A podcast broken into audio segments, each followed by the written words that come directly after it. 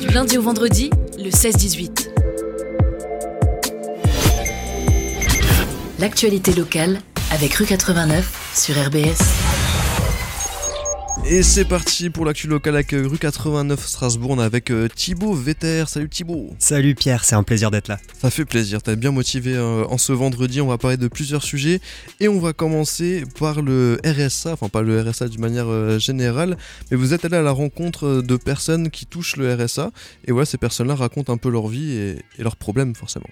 C'est ça. Alors en fait, ce qu'on a fait, c'est en réaction à un vote de l'Assemblée nationale qui veut euh, imposer 15 heures de bénévolat gratuit donc aux allocataires du RSA en contrepartie de leur allocation.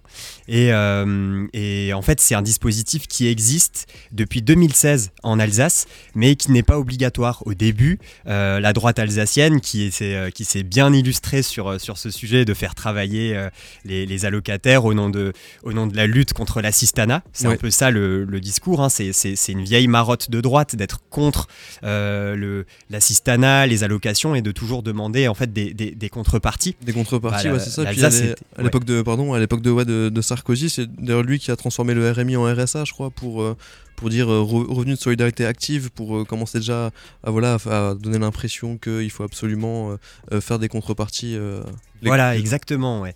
Exactement. Et donc l'Alsace a été vraiment une locomotive là-dedans avec Eric Stroman, à l'époque président du Haut-Rhin, qui a tenté de faire passer le, le, bénévolat obligatoire en Alsace. 7 heures de bénévolat à l'époque. Et ça avait été retoqué. Par semaine par semaine, exactement. Ouais. ça avait été retoqué par euh, le tribunal administratif parce que la préfecture à l'époque avait, euh, avait réagi, avait considéré que c'était pas légal, qu'un département ne pouvait pas autoriser ça comme ça sans qu'il y ait eu un vote euh, à l'Assemblée nationale. Et ben huit ans plus tard, sept ans plus tard plus exactement, l'Assemblée nationale a voté ça. Donc à croire que ces revendications ont été entendues.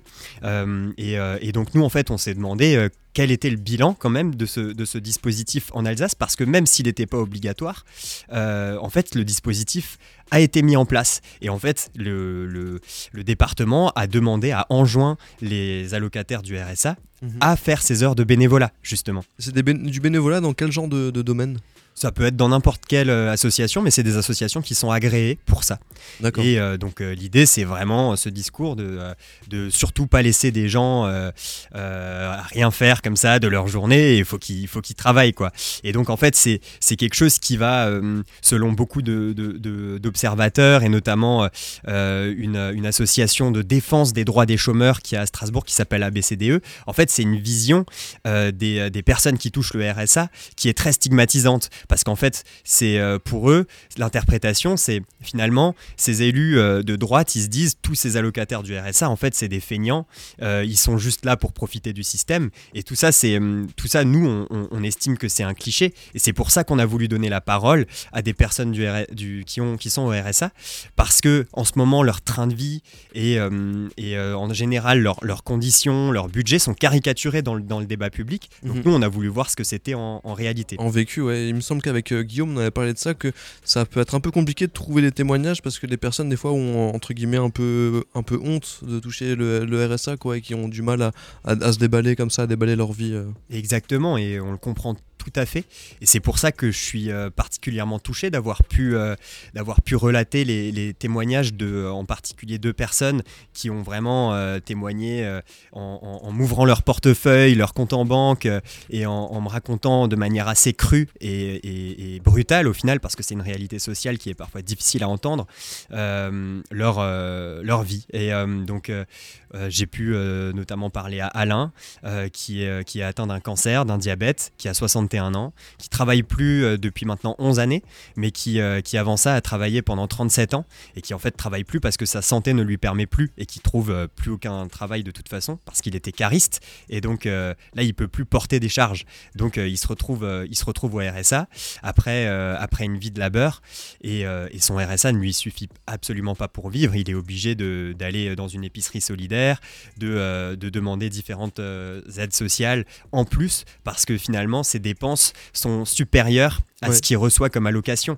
Et, et, c'est très difficile de voir qu'une personne qui a des problématiques lourdes de santé ne peut pas se concentrer uniquement là-dessus, mais en même temps se pose des questions parce qu'elle a des dettes qui sont difficiles. Et c'était un témoignage très sincère et très fort que j'ai eu de, de, cette personne hein, et, qui a été euh, voilà je, je, je, sais pas quels sont ses questionnements euh, aujourd'hui mais mais euh, psychologiquement ça doit être très dur euh, de, de, se dire je, là j'expose ma vie, mhm. euh, je sais pas combien de temps je vivrai encore, euh, je suis encore en train de me poser des questions sur comment est-ce que je vais joindre les deux bouts et, et, en même temps, en même temps je suis dans une, je suis, je suis dans, dans une situation de, de, santé très difficile. Et il n'a pas du coup assez cotisé pour la retraite hein, Non, pas encore vu qu'il a 61 ans. Ouais, effectivement. il a travaillé 37 ans en tout. Donc euh, il n'est pas arrivé aux 42 années euh, nécessaires. Euh. Pour avoir sa, retraite. Et puis tu es aussi allé voir un autre style de profil, donc une, mère célibataire qui est au RSA. Exactement. Donc Sarah qui a 25 ans, qui est maman célibataire et qui donc n'a pas l'argent, les, ressources pour prendre en charge la garde de son fils. Donc elle est obligée de le faire elle-même. Euh, elle peut euh, peut pas le confier à une babysitter. Et euh, le fait qu'elle soit obligée de, garder son fils, qui a 3 ans et demi, ça implique qu'elle peut pas trouver de travail. Et donc elle se retrouve dans un cercle vicieux où finalement elle a pas de, ses conditions de vie ne lui permettent pas de trouver un travail, donc elle se retrouve au RSA et on lui demanderait en plus après de faire, euh, de faire du bénévolat, ce qui l'empêcherait euh, davantage encore euh, d'avoir du temps pour, pour elle, pour éventuellement monter un projet. Donc heureusement, elle a trouvé une solution. elle est actuellement en CAP pâtisserie. Et a priori, elle va recevoir un salaire pour, pour ce mois d'octobre. Donc elle sort la tête de l'eau, mais c'est uniquement parce que son oncle peut garder son fils. Et en fait, c'est ça la, réalité aussi de, euh, de, de, ces personnes qui sont, euh, qui sont RSA, qui essayent de bidouiller. Des, et, euh, voilà, c'est ça. Et puis parfois, il y a une personne de la famille qui peut, les, qui peut les soutenir, et donc ça change tout. Mais donc, ce qui ressort aussi de ça, c'est que plus on est isolé, plus c'est difficile et plus on est handicapé, donc comme Alain par exemple qui est atteint d'un cancer, plus ça va être, euh, ça va être difficile de s'en sortir. Mhm. Et, euh, et puis euh, j'ai aussi discuté avec Georges, qui est un, trentenaire militant, qui lui, en fait, a, la chance, et il le dit volontiers, d'être ancré dans un réseau militant assez, assez fort, un réseau associatif, et du coup de, voir très régulièrement des, des, gens dans des cercles sociaux qui, qui, sont, qui sont liés à, à des associations, donc il n'a pas besoin de consommer. Euh, ou pas beaucoup en tout cas.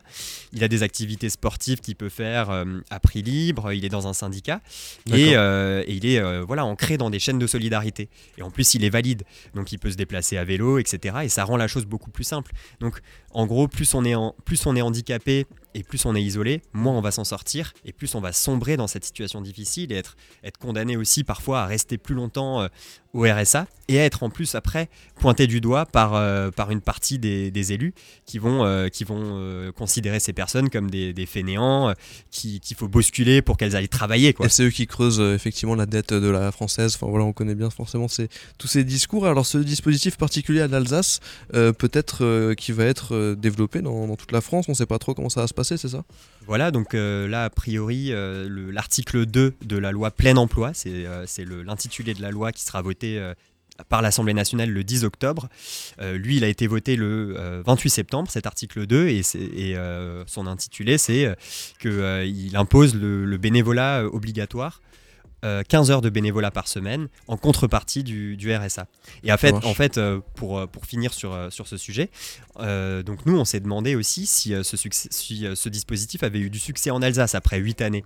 Et en fait, en Alsace, il y a 40 000 bénéficiaires du RSA, sur ces 40 000 bénéficiaires, il y en a entre 400 et 500 tous les ans qui sont en situation effective de bénévolat. Donc c'est absolument dérisoire, alors que le, département essaye de pousser les personnes à faire ce, bénévolat. Mhm. Et même le porteur du projet, donc euh, le fameux Eric Stroman, qui était président du Haut-Rhin à l'époque, qui aujourd'hui est maire de, Colmar, euh, considère qu'effectivement c'est difficile et qu'il ne faut, euh, il faut pas dépasser les 7 heures de bénévolat obligatoire parce que, euh, par exemple, pour les mères célibataires, ça devient impossible.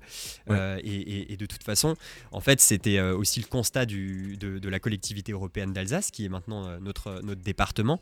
Finalement, les freins qui empêchent d'accéder à l'emploi, ce sont les mêmes qui empêchent de faire du bénévolat. Donc, ce qui fait que les gens sont au RSA, justement, ça implique qu'ils vont avoir du mal à, à faire ces 15 heures de bénévolat. Mhm. Les mères célibataires, les personnes qui ont des problématiques de santé, etc. Effectivement, donc euh, voilà, on place un gros big up, une dédicace à, tous les gens qui sont au RSA. On sait qu'il y en a beaucoup dans les auditeurs d'RVS, donc euh, big up euh, à eux. Big up à eux, et puis big up aussi à Ronnie Gosser qui m'a beaucoup aidé pour, pour ces deux articles qui sont à retrouver du coup sur notre site. Ça marche, on passe à un deuxième article, bah encore ta tête que je vois dans Hauteur.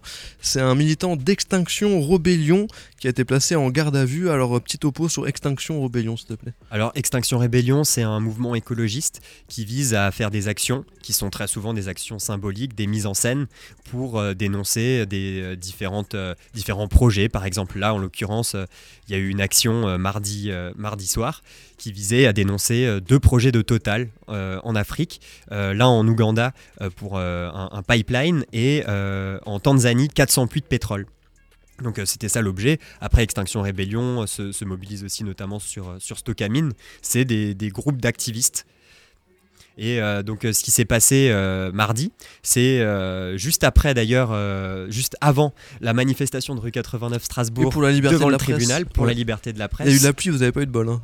Ouais, on n'a pas eu de bol, mais on a quand même eu un petit peu de monde. On était contents malgré des conditions euh, défavorables. Ça marche. Euh, donc, euh, je le rappelle très rapidement, c'était une manifestation suite à la mise en garde à vue d'Ariane Lavrieux, qui est une mhm. journaliste qui habite à Marseille et qui a fait des, des, très grosses révélations sur, sur des dispositifs de surveillance donnés par la France utilisés par l'Égypte. Euh, dans, euh, dans le cadre d'opérations qui, euh, qui étaient tout à fait qui ont été vraiment remises en question parce que elles ont servi non pas pour du, des opérations de, de, surveillance de secret défense mais pour des opérations qui visaient journalisme quoi.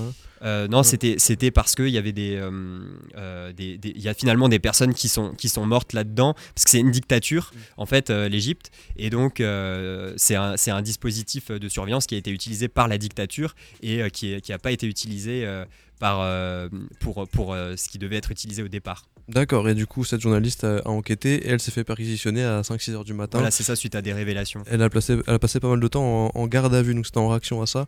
Euh, donc, manif pour la liberté de la presse et le secret de l'anonymat des sources aussi, euh, pour le coup.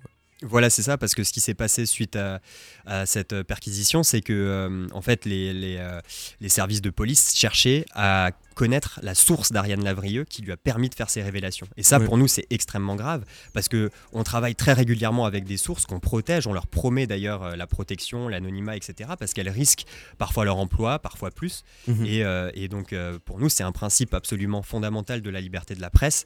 Les sources doivent être protégées. Et, ça, c'était une atteinte grave à ce, à ce principe-là. Donc, je, continue, je poursuis. à ce moment-là, pour la manif, vous avez. Rébellion. Donc, juste avant ça, juste avant notre manifestation, Extinction Rébellion Rébellion fait une mise en scène donc pour dénoncer deux projets de Total. Leur mise en scène, c'est euh, des personnes qui déversent un faux pétrole euh, fabriqué à base de tapioca et de charbon végétal. Donc c'est tout noir, visqueux un peu comme ça C'est tout noir, mais c'est assez inoffensif. Euh, sur, le, sur le sol du, devant le tribunal. Et la personne qui fait ça est vêtue d'une écharpe tricolore. Elle est arrêtée juste après et on lui reproche une dégradation de biens publics, ainsi que le port illégal d'une décoration. Euh, une décoration, donc en l'occurrence l'écharpe tricolore, qui euh, en fait est destinée aux euh, élus, en hein. général aux élus, aux mhm. députés, aux maires, etc. On voit la photo effectivement sur l'article. Voilà, c'est ça. Et donc il est placé 24 heures en garde à vue pour ça. Euh, son avocate, euh, Florence Doll, estime que c'est euh, vraiment un, processus d'intimidation qui vise à, dire à ce, aux militants d'Extinction Rébellion arrêtez de faire ce genre d'action, on va vous mettre en, on va vous mettre en garde à vue. Parce que finalement, c'est une action qui est vraiment inoffensive. Le fait de, considérer qu'il y a une qu'il euh, y a un port illégal d'une euh, décoration euh, et, d'estimer que potentiellement on a pu confondre cette personne avec un élu pour, pour, pour Vincent, donc la personne qui, qui, a été mise en garde à vue, c'est complètement absurde, c'est un déguisement. Et, donc il y, a, il, y a, vraiment une question sur à quel point est-ce qu'on a le droit aujourd'hui en France de revendiquer des choses, de faire des, des actions performatives, symboliques comme ça, mhm. qui remettent en question les, des, des, des politiques euh, euh, françaises ou bien euh, des, des projets d'entreprise. Donc on peut retrouver euh, en détail cet article sur U89 Strasbourg. Donc euh, pour le militant d'Extinction Rebellion, on passe au dernier sujet. On est début euh, octobre, mais on commence déjà à parler du marché de Noël. le marché de Noël de Strasbourg, bien sûr, qui va bah, transformer la ville comme, comme chaque année. Et donc jeudi, là, ce jeudi, la maire de Strasbourg, donc Jeanne Barzéguian, et trois de ses adjoints ont présenté aux journalistes les prochaines évolutions du marché de Noël pour l'édition 2023 qui arrive. Tout à fait, c'est Camille Baltzinger qui euh, s'est chargé de, cet article. Donc il y a quelques nouveautés. Euh, on en parle déjà, je sais, c'est tôt, il fait encore chaud. mais, euh, mais on peut déjà en parler. Donc il y aura une ouverture une heure de plus. Cette année, le marché de Noël il sera ouvert de 11h30 à 21h. Avant, c'était jusqu'à 20h. il y aura des ateliers pour les enfants, place Louise Weiss. il y aura un point de collecte de dons au pied du sapin, des poubelles de tri pour les visiteurs et euh, les biodéchets des commerçants seront tous ramassés avec euh, des, vélos cargo. Donc euh, voilà pour les nouveautés. L'idée c'est de faire un, marché de Noël plus écologiste. D'accord. donc voilà, c'est il y aura aussi le, le, symbole de ce marché de Noël pour cette édition 2023. ça sera le cœur. Le cœur, d'accord, ok. apparemment. Euh, voilà ce qu'on peut dire sur cette, sur cette édition 2023, euh, les petites euh, nouveautés qu'il y aura. C'est quand, même, c'est quand même une grosse manifestation à Strasbourg, ça dure ah un mois. Nous, nous, on le voit tous les jours, ce marché de Noël. surtout quand on est au travail Place Kléber, on le voit très, bien. J'imagine. Effectivement, ça transforme la ville et puis bon, il y a énormément de touristes hein, qui arrivent, donc c'est aussi quelque chose qui transforme bah, le milieu hôtelier. Hein. donc voilà, des hausses des prix un peu partout, Airbnb et tout, ça devient assez, assez compliqué. donc j'imagine il y aura bien sûr toujours le sapin Place Kléber et toujours un peu aussi les checkpoints euh, de sécurité. Voilà, c'est ça. Après, on avait quand même assisté à une baisse du dispositif de, sécurité avec moins de checkpoints. Hein.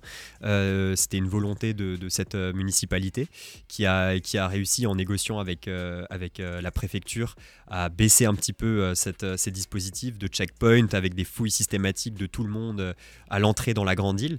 Donc là, on reste sur un dispositif similaire a priori. Après, ça doit encore être clairement défini par, par la préfecture et, et la mairie.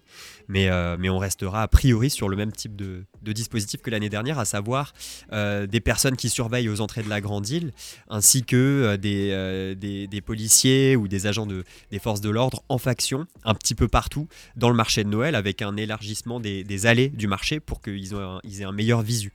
Et globalement, effectivement, un objectif de sobriété et de bilan carbone euh, amoindri pour cette édition donc euh, du marché de Noël. Merci euh, Thibaut pour toutes les infos, Thibaut Vetter. Merci à toi Pierre. On trouve tout ça sur U89 Strasbourg bien sûr et cette chronique tout bientôt sur les plateformes de streaming. Bonne soirée. Bonne soirée.